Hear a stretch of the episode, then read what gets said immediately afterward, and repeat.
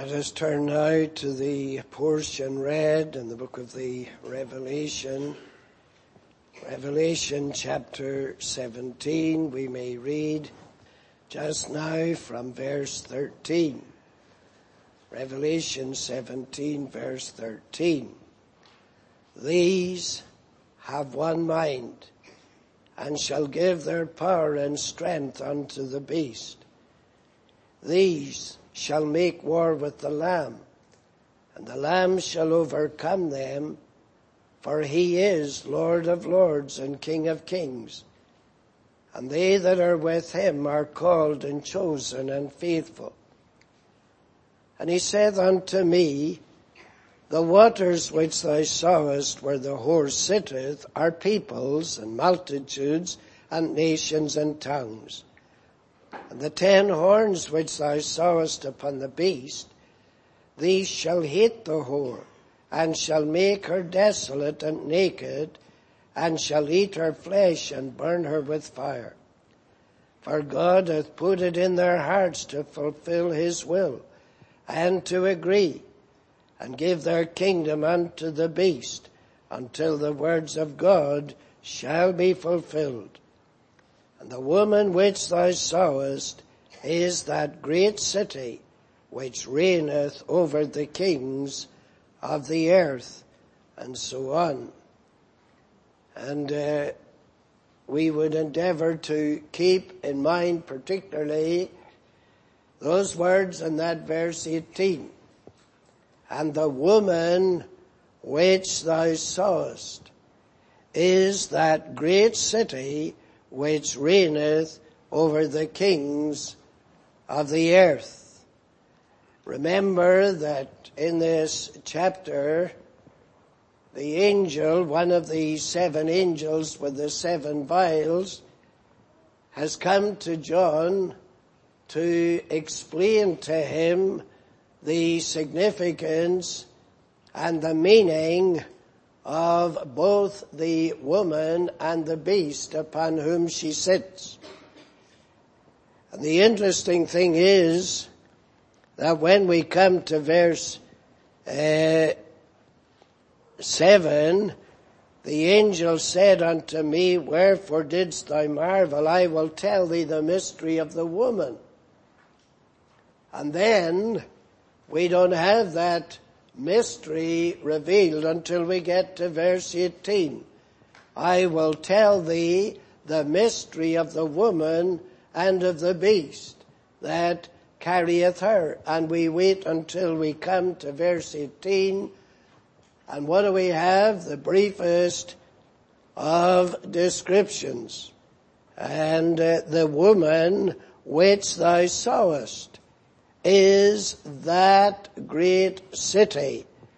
It isn't a great city, but it is a very particular and peculiar great city, the one and only great city, the unique great city as it were, which reigneth over the kings of the earth. In the first part of the chapter we're given a detailed description of the woman.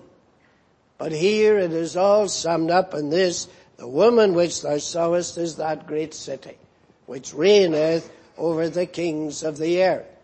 So what we have to appreciate as we've, I hope, been doing all along is remember we're dealing with symbols the symbols have realities behind them, but we have to recognize that we are dealing with symbols.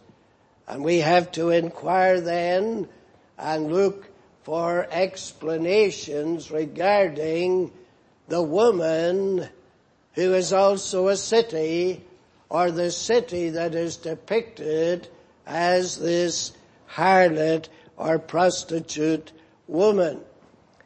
Now from chapter 17 to the end of chapter 19, we have the overthrow, the destruction of the woman and the beast. This city is brought down, chapter 18, we read that uh, there in verse 2, an angel cried mightily with a strong voice, Babylon the great is fallen, is fallen, and is become the habitation of devils and the hold of every foul spirit and a cage of every unclean and hateful bird.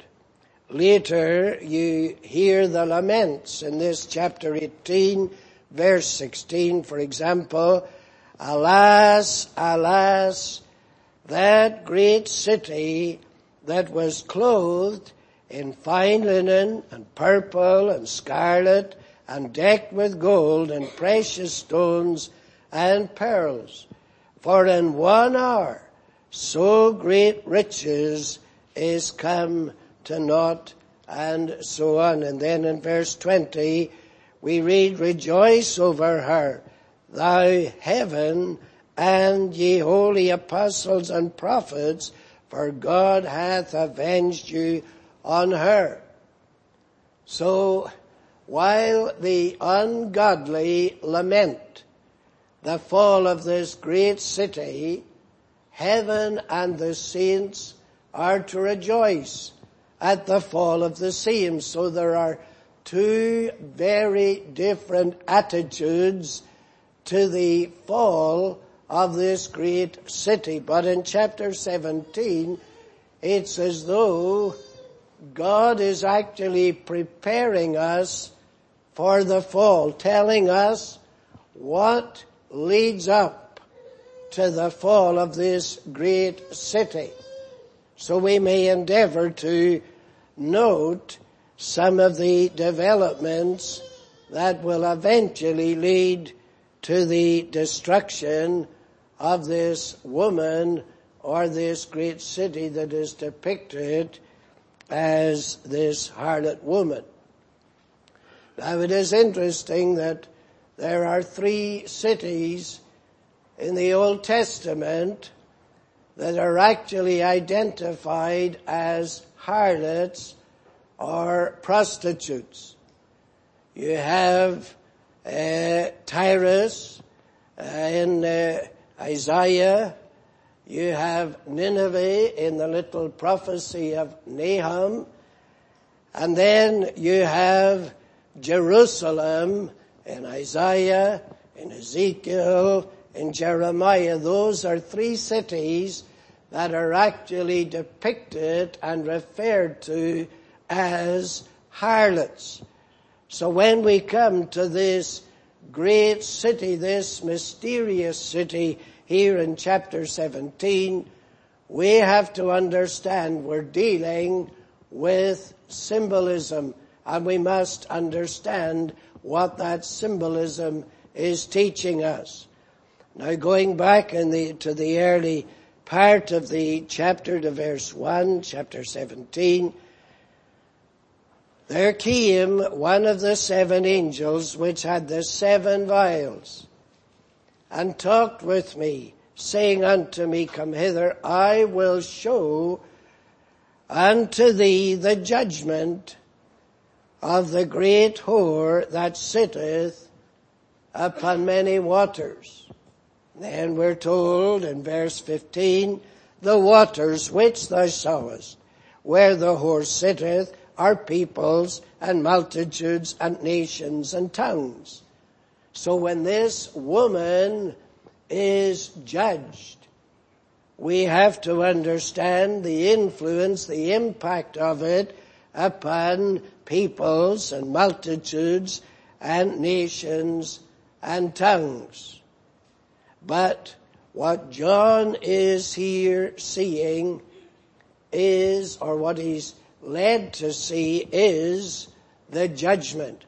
God's judgment on this great city here depicted as the uh, feminine representation of the ultimate evils in society. Now, notice uh, how she's described And uh, what then the beast and this woman engage in doing. We have a description of the beast, a peculiar description, the beast upon which this woman sits. And we're told the beast, verse 8, that thou sawest was and is not and shall ascend out of the bottomless pit. So you have something of where he comes from to where he comes to. And he comes into human society. But he comes uh, from the bottomless pit, out of the uh, hellish darkness of the bottomless pit. And he shall go into perdition. That will be his final end in perdition. But before he goes into perdition, he does immense evil in human society.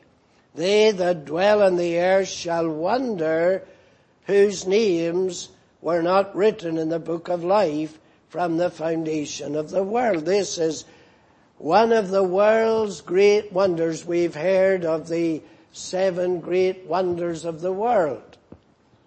Well, here is the wonder, as it were, of all wonders amongst ungodly men. This causes them to marvel and wonder. They're impressed by what they see and what is taking place. Here is the mind, we're told in verse 9, which hath wisdom, this beast has seven heads, and this is what he says about the seven heads. They are seven mountains, but they are seven kings. Now many will refer to Rome, the city of Rome, as identified as the city because Rome was built upon seven hills, so we're told. That of course is a fact that's disputed by uh, even uh, those who are historians because there's disputes as to whether there really is seven or just six. But many in the ancient past, many cities were built as it were in seven hills. We have to understand we're still dealing with symbolism. The seven kings are symbols. The seven mountains are symbols. The seven heads are symbols and uh, so on. Now this beast that comes out of the bottomless pit, we've mentioned it before, but we refresh our minds. The angel tells John something about him. He was. That means he has a past. He was, and uh, he, uh, we're told, he, which uh, was and is not, and yet he is. He was, he is, and yet he was not, he is not. And uh, some find difficulty figuring out what is the angel actually trying to tell John. Well, you can see the references to the kings. Some are fallen, some are present, and some are yet to come. And the beast was and is not, and yet it is. And the real point that the angel is making is this. In the midst of all the changes, something remains. Something remains, kings rise, kings fall, and yet there is something that doesn't actually change. And the beast, he was, he is not because now he's not what he was, but he does exist, but he's different. And you see what the angel is telling John is this, and you, you have it there in verse 13. These have one mind. These have one mind. Right throughout history, kings rise, kings fall. They might have a different culture, they might have a different approach to government or whatever, but there's something that remains. They are of the same mind, they are of one mind, and that mind is the mind of rebellion against God and defiance of God. The beast in verse 11 that was and is not, even he is the eighth. Now, these heads are, uh, that were uh, the ten horns, seven heads, ten horns, we're told they're ten kings.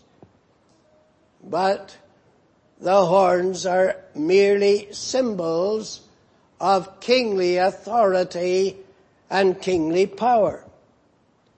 And yet, though they are diverse and they are different, they are independent, they are individuals, if you go to one king or you go to one head, whatever the differences that exist between them, they think the same. They all think the same. They're of one mind. And what is their one mind? They have one mind. Now, that statement is a very strong statement.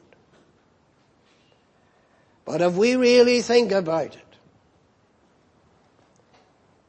it is a warning statement. It is a very solemn statement.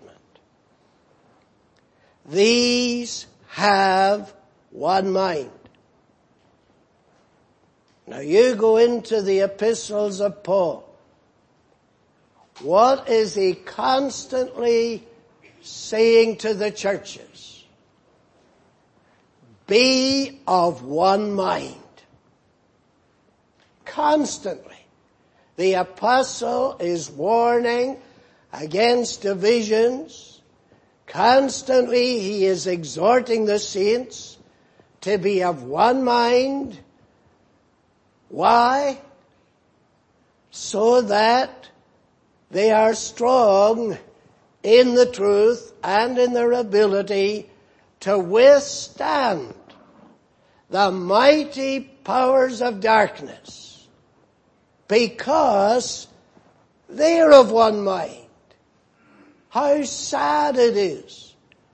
How very sad when you see the fragmentation of the institution that calls itself the body of Christ or the church of Christ. And yet here are the forces of darkness and the influences that are upon these godless kings and these ungodly rulers, they are of one mind to give their power and to give their strength unto the beast. They're all of one mind. We serve the beast. We devote ourselves to the program of the beast to the schemes of the beast. We're of one mind to serve his evil purposes. What a shame it is. These of one mind, and you go to the church, these of a multitude of minds. Don't you see what the church is up against here? Don't you see what John is so mystified by and what the angel is explaining to him. Now, then we read verse 14, these that are of one mind to serve the beast, the mind doesn't change, kings do, they still think the same. Generations come, generations go, cities rise, cities fall, but there is the same spirit existing generation by generation, so much so, these shall make war with the Lamb. These shall make war with the Lamb. Now doesn't this tell you something about their minds and their thinking? Because the Lamb does not symbolize war. The dragon does, but the Lamb doesn't. And here they are of a mind, whatever the Lamb is to them or is not to them. The Lamb symbolizes peace. The Lamb symbolizes innocency. The Lamb is not a symbol of war at all, the very opposite. And yet here they're of a mind, let us make war with the Lamb. And the Lamb shall overcome them. In their folly, they do not know what they're doing. And the Lamb shall overcome them, for he is Lord of lords and King of kings, and they that are with him are called and chosen and faithful. Now look at what we read in verse 17. These are of one mind we've read. One mind to make war with the Lamb. It doesn't seem they like peace. They don't like the Prince of Peace. It's not in their spirit to be at peace. They enjoy war. They enjoy strife. They enjoy fighting the Lamb. But God hath put it in their hearts to fulfill His will and to agree. Isn't that something? God hath put it in their hearts to fulfill His will. Now that's the last thing they intend to do. They're not intending to fulfill the will of God at all. They're against God. The spirit of anti-God, anti-Christ, anti-church, anti-Christian, anti-truth. That's the spirit that rules in them. And yet, God hath put it in their hearts to fulfill His will. They don't know it. They don't intend it. But they're actually going to serve the, the, the, purpose of God. They're going to be instrumental in bringing about not what they think they're doing, but what God has purposed to do. And they give their kingdom unto the beast. They're not giving their kingdom to God. They're not trying to serve Him. They give their kingdom to the beast. And they're all agreed. That's what we're going to do. And yet, while they're doing all this, they're actually contributing to the fulfillment of the mighty sovereign purpose of God to bring down Babylon, to overthrow this harlot woman and the beast upon which she rides, the woman which thou sawest is the great city. They didn't intend to destroy her. They intended to build her up. But God has put it in their hearts to do what they will, enabling them to carry out their plans, their purposes, without actually being aware we're going to bring about the very fulfillment of God's sovereign will. And what is the will of God? He sent His Son, the seed of the woman, to destroy the works of the devil. Not to make a dent, as it were, but actually to destroy them. Now what is He going to destroy? This great city. Now, in verse 18, the woman which thou sawest is that great city which reigneth over the kings of the earth. Now when John was in conversation with the angel, he knew. There was no dispute about it. It wasn't anything to argue over. It was a fact that it was the city of Rome, the great city of Rome, which uh, reigneth over the kings of the earth. There was no disputing about it. But what is the symbolism in this city? Let's go back to verse 3 of chapter 17. So he carried me away in the spirit into the wilderness. And I saw a woman sit upon a scarlet colored beast full of names of blasphemy. And the woman was arrayed in purple and scarlet color and decked with gold and precious stones and pearls and so on. Now we might well ask, why is so much detail given regarding her attire? It is to demonstrate the success of this harlot woman. The success of apostatizing from God.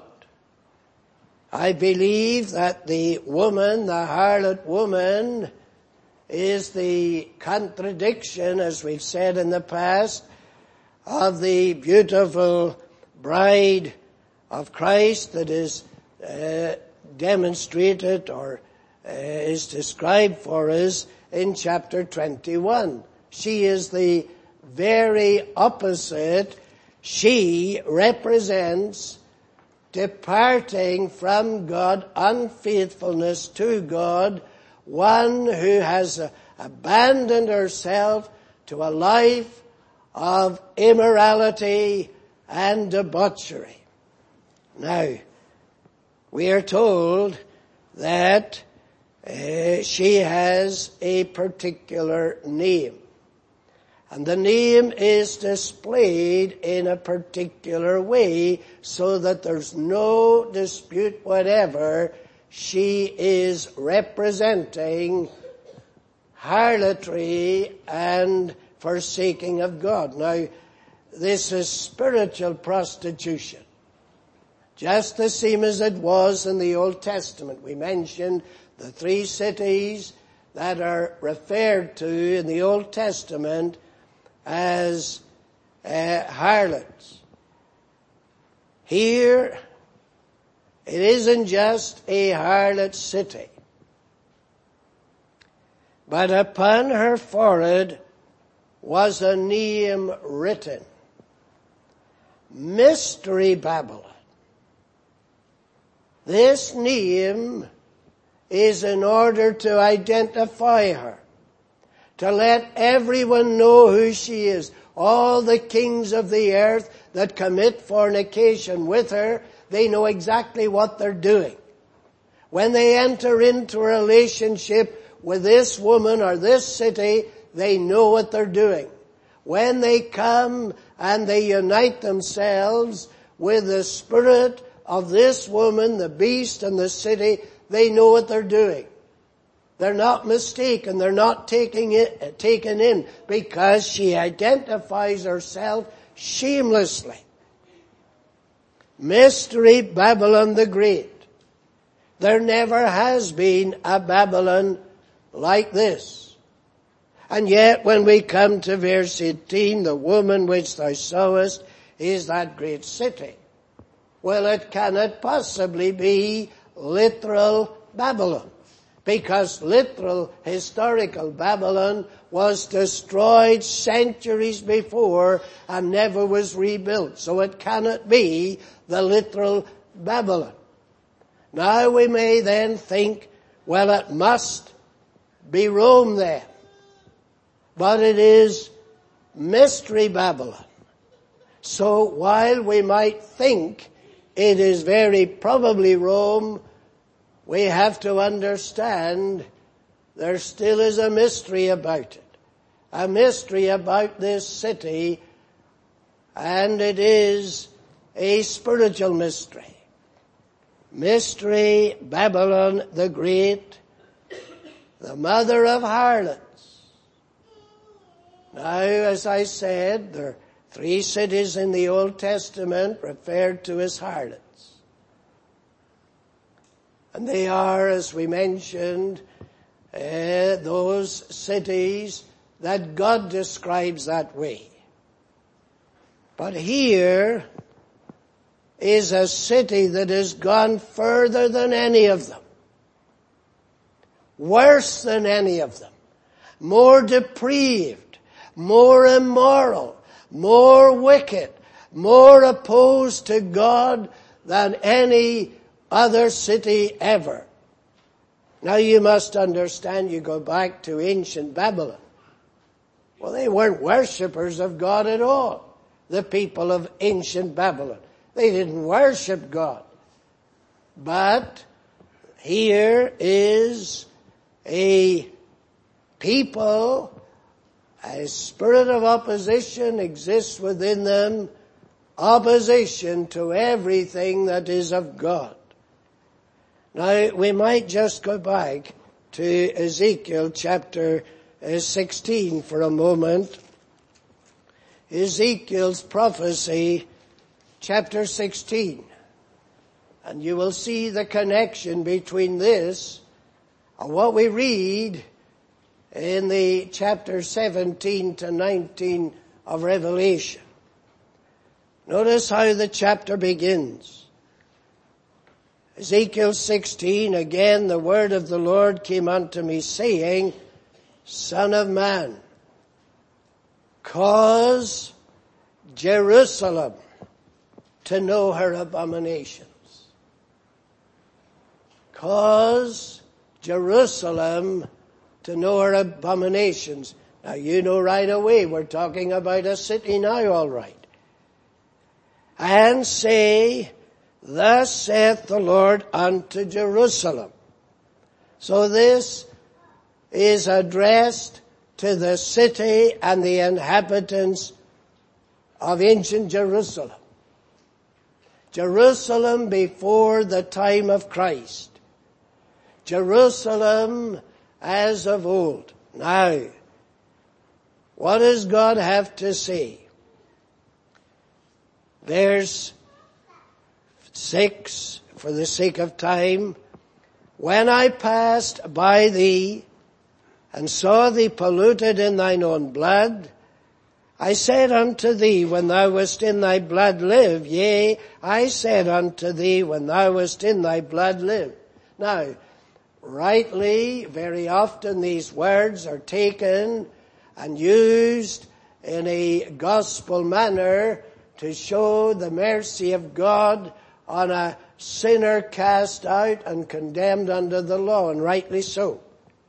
But in its historical context, God is speaking of His mercy and His grace toward an unworthy people in the beginning. He says, verse uh, 4, As for thy nativity, in the day thou wast born, thy navel was not cut, neither was thou washed in water to supple thee, thou wast not salted at all nor swaddled at all, neglected, outcast, hopeless. But when I passed by thee, I pitied thee, and I felt compassion, and I took thee, and I washed thee, and so on. Verse 8. Now when I passed by thee and looked upon thee, Behold, thy time was the time of love. And I spread my skirt over thee and uh, covered thy nakedness. Yea, I swear unto thee and entered into covenant with thee, saith the Lord, and thou becamest mine. Now, there you see a bond and a union God formed it. He entered into covenant, and this is what he said, you belong to me. You're mine. What do we read then happens? Uh, verse uh, 9, I washed thee with water, yea, I truly washed away thy blood from thee, and I anointed thee with oil. I clothed thee also with broidered work, and shod thee with badger skin, and I girded thee about with fine linen, and I covered thee with silk. I decked thee also with ornaments, and put bracelets upon thy hands, and a chain on thy neck. I put a jewel in thy forehead, and earrings in thine ears, and a beautiful crown upon thine head. I did all this. Thou wast decked with gold and silver, and thy raiment was of fine linen and silk and so on. And thou wast exceeding beautiful, and thou didst prosper in thy kingdom. Now what is God saying? You are indebted to me. I give you everything you have. I decked you as a princess. I made you mine. I beautified you. I adorned you. I gave you everything that you have. You nothing without me. You were cast out to die. You were forsaken, abandoned. But I took you up and I made you everything you are. So much so that in verse 14 we read, Thy renown went forth among the heathen for thy beauty. But it was all the beauty that I gave you. For it was perfect through thy comeliness, which I put upon thee, saith the Lord God. Now there you have a scene of a city. City of Jerusalem. Representing God's covenant people. God didn't enter into covenant with the city, but the people in the city. God didn't say to the city merely, this is my city where I dwell, but you people are my people whom I've blessed. I blessed you with the gospel, with the ordinances, the oracles, the priesthood, the ceremonies. I blessed you with all these things and you were outstanding among the nations. The heathen recognized you were blessed by God. But look at what we read, the turn of events now in verse 15. But thou didst trust in thine own beauty and playest the harlot because of thy renown and pouredst out thy fornications on every one that passed by. His it was. But I said, thou art mine. And now you are saying, I belong to everyone. I am free. I am a liberated woman. I can love whom I want. I can desert God and still prosper. What a change. What a spirit of unthankfulness and of gratitude. Everything I give you, you become proud of it. You become proud of your beauty. And what have you done with it? You've abandoned me, you've forsaken me, and you've turned to devote yourself to all these uh, lovers.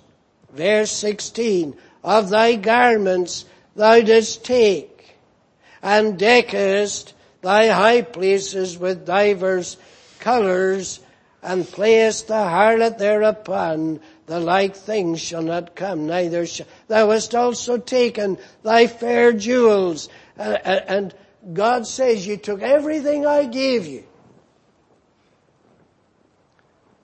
and you abused my compassion and my grace and my mercy.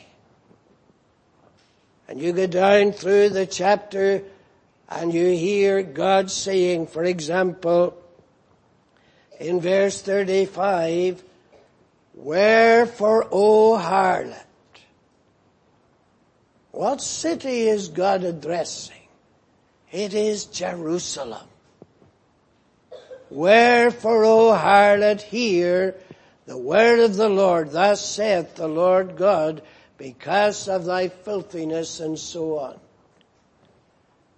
Now, John was not ignorant, as I've emphasized all along. He was not ignorant of the words of the prophets. When he comes here to be informed by the angel, this woman, this harlot woman, actually represents a city. John would understand that perfectly. His mind would go back to Isaiah or Nahum. It would go back to uh, Ezekiel. It would go back to Jeremiah. And he would understand perfectly what the symbolism is before him. This woman represents apostasy from God opposition to God because of apostatizing from God, unfaithfulness to God and to His covenant promises, rejecting them. Now we might say, well then, this great city is this Jerusalem. We do not believe so. I personally believe the city is actually Rome, but mysterious Rome. Remember, there is a mind, there is a spirit going through all the kings, through the beast, the dragon, the beast coming out of the water, the beast coming out of the earth. What are they all agreed to do? to serve the beast, to worship the image that he has made. So what do we have? When we think of Babylon, mystery Babylon, it is because Babylon has continued and Jerusalem has become like Babylon. Babylon existed, but is not. It is historically not. But the spirit of Babylon lives in Jerusalem, the city of Jerusalem. but Jerusalem falls. Jesus himself predicted the fall of Jerusalem. And even today, the most orthodox of Jews, as I've said before, they recognize 70 AD was a judgment on the children of Abraham. They don't recognize uh, the uh, anger of God against them crucifying his son, but they do believe God has punished us for our sins. And until we repent and go back to the Torah and go back to the law, we are not going to prosper. But Rome becomes the new Jerusalem. So Babylon doesn't exist anymore historically. But Babylon lives on in Jerusalem and Rome becomes the new Jerusalem. Now, why do I say that? Because in the Acts of the Apostles in the New Testament, when there was any controversy, any dispute in the church over circumcision, over whether the Gentiles should be circumcised or not, what did they do? What did the apostles and the elders do? They went up to Jerusalem because it was the place where you might say the church began. It was the mother church. It was the center of the church's life and activity. But when the papacy came into existence, Jerusalem's forgotten. Jerusalem is ignored. The church at Jerusalem, the mother church, disintegrates as it were, and now Rome becomes the new Jerusalem. It becomes the center for everything to do with the church's life. The power is centered in Rome, ecclesiastical power, uh, the theological authority, everything is here settled in Rome.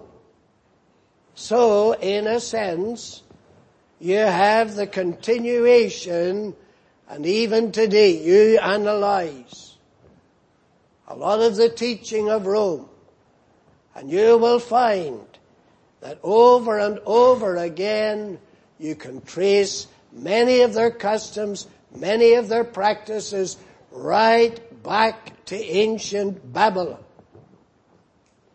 But interesting here, there is a war to begin. As I said, this is preparation for the fall of Babylon, the fall of Rome that is incorporated the spirit of apostasy from God, the spirit of idolatry and waywardness and immorality and so on. You will see how later in chapter 19 what this woman and this beast are warring against. They are warring against the Lamb. So let's go over, if you have a war, and you've got the generals directing the war machine on the opposite sides, well, if you're going to try and predict who might win the war in the end, well, you analyze the history, the qualities, the qualifications, the strategies of those who are leading the warfare. Now here you have the woman riding the beast.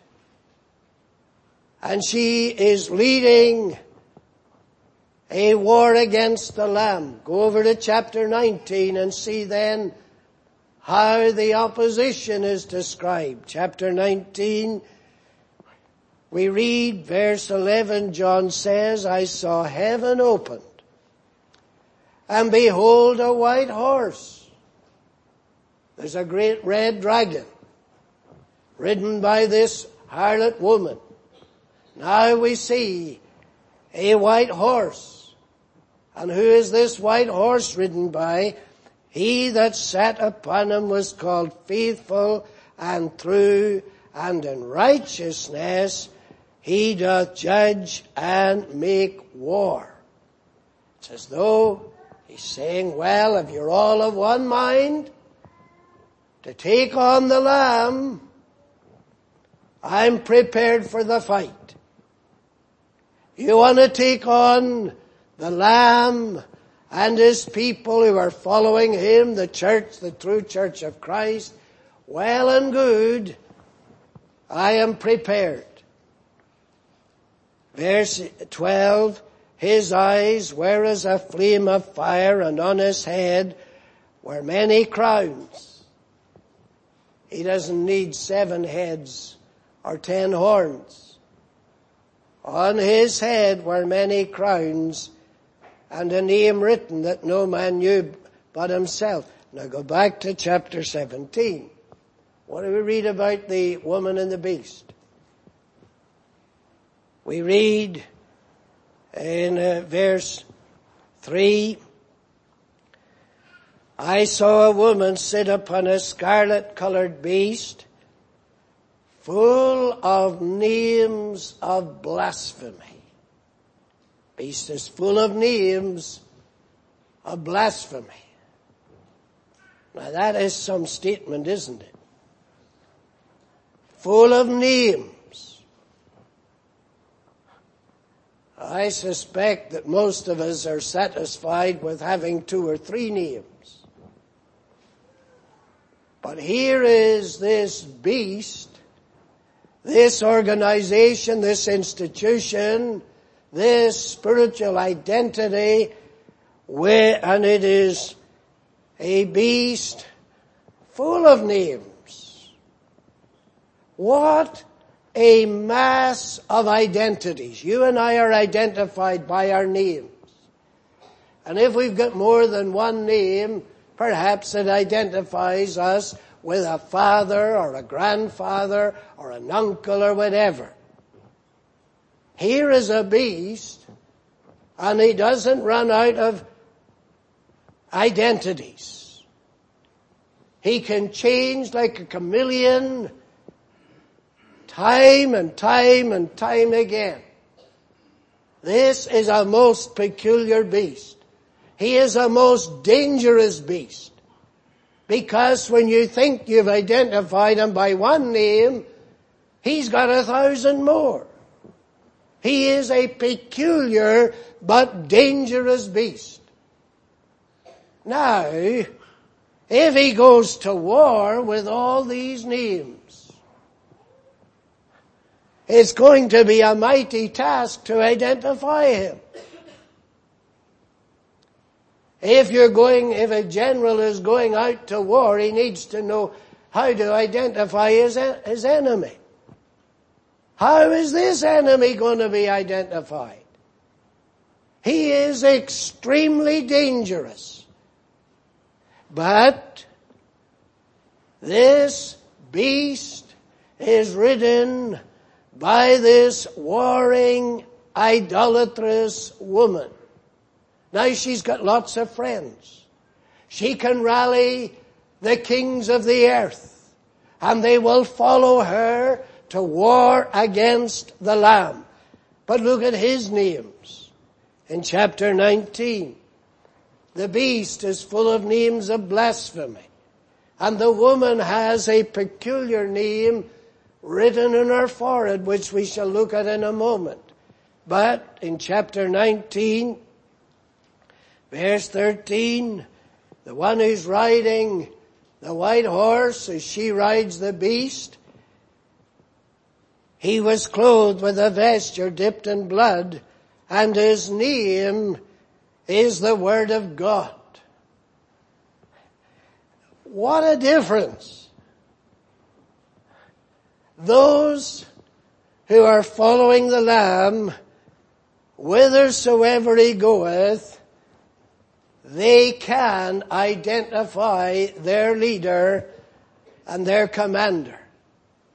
He hasn't got the list, the lengthy list. He is not full of names. He has a name which is above every name and his name is called the Word of God and the armies which were in heaven followed upon him white, uh, uh upon white horses clothed in fine linen, white and clean. Now you see the scene. In readiness for the conflict, this woman riding upon this scarlet colored beast, full of names of blasphemy. On the other hand, you have him whose name is the Word of God, who is called faithful and true, and he is riding upon a white horse. Now what do we read as we go down through chapter 19? Out of his mouth goeth a sharp sword, that with it he should smite the nations. Notice that carefully. Where does the church's victory lie?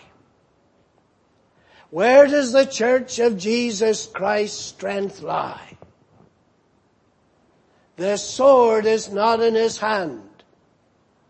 The sword goeth out of his mouth. It's the spoken, revealed word of God that will triumph and it will be with that sword that he will smite the nations. Here is the harlot woman riding the beast, coming up against this force, and out of his mouth goeth a sharp uh, sword, that with it he should smite the nations, and he shall rule them with a rod of iron, and he treadeth the winepress of the fierceness and wrath of Almighty God. Now you see the scene that is set. But then we read something more. Verse 16 here of chapter 19. The one whose name is the Word of God. You will see here that we come to verse 16 and the particular name, while there are other names, the particular name is all in capitals. Emphasized. Go back to chapter 17 and the name of the woman is likewise. All in capitals to emphasize her particular, peculiar name. Now notice where their names are. In the woman, verse 5 of chapter 17, upon her forehead was a name written. Go over to chapter 19, verse 16. He hath on his vesture and on his thigh a name written King of Kings. You see, the woman's name is on her forehead. The glorious Word of God riding in the white horse, His name is not in His forehead, but His name is on His thigh. Now we might just pass that over and think, well, what does it really matter? It does matter. You go over to the prophecy of Jeremiah and the chapter 3, and you will see there that God speaks of, He speaks of Israel of old, and in verse 3, this is what He says is, is the reason for the judgments that have fallen. Jeremiah 3 verse 3. Therefore the showers have been withholden, and there hath been no latter rain, and thou hast a whore's forehead. Thou refusest to be ashamed. Now in Rome, in the city of Rome and under Roman law, a prostitute was required by law to identify herself.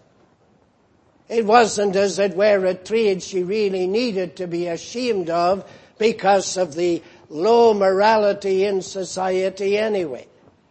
So she identified herself by a name on her forehead. And here's what God's saying to Israel of old, thou hast a whore's forehead and uh, as God says, thou refusest to be ashamed. Brazen immorality. Identifying unashamedly with immorality. That's the woman with her name her, on her forehead. She's not ashamed that she's departed from God. She's not ashamed that she represents apostasy, she's not ashamed that she's uh, degrading kings and, and rulers of the earth and leading them into this rebellion against God. She's not ashamed of it. She sits astride that beast with a golden cup, proud of what she's doing as it were. Now in chapter 19, the one who rides the white horse has a name also. He's not ashamed of his name either. But he doesn't wear it upon his forehead like the woman. His name is on his thigh, which is very different. Now you go back to the book of Genesis. And you remember when Abraham was sending his chief servant to find a wife for Isaac. What did he require his servant to do? To place his hand upon his thigh and swear to him that he would not get a wife for his son Isaac from the ungodly Canaanites. And he made him swear. He put his hand upon his thigh and he swore. He made a covenant with Abraham that he would do as Abraham required. What have we here? He hath on his vesture and on his thigh a name written, King of Kings and Lord of Lords, this is his covenant name. This is his name who has from eternity past engaged in a covenant with God that he would redeem his people, that he would destroy the works of the devil. And here he is in fulfillment of that covenant he is the Lamb, a symbol of peace. But he is not going to allow the woman and the beast and all the enemies of Christ to destroy his church and to conquer his people. And so he rides forth conquering and to conquer, keeping the terms of the covenant. He has sworn by an everlasting covenant that he will redeem his people. Not one of them will be lost.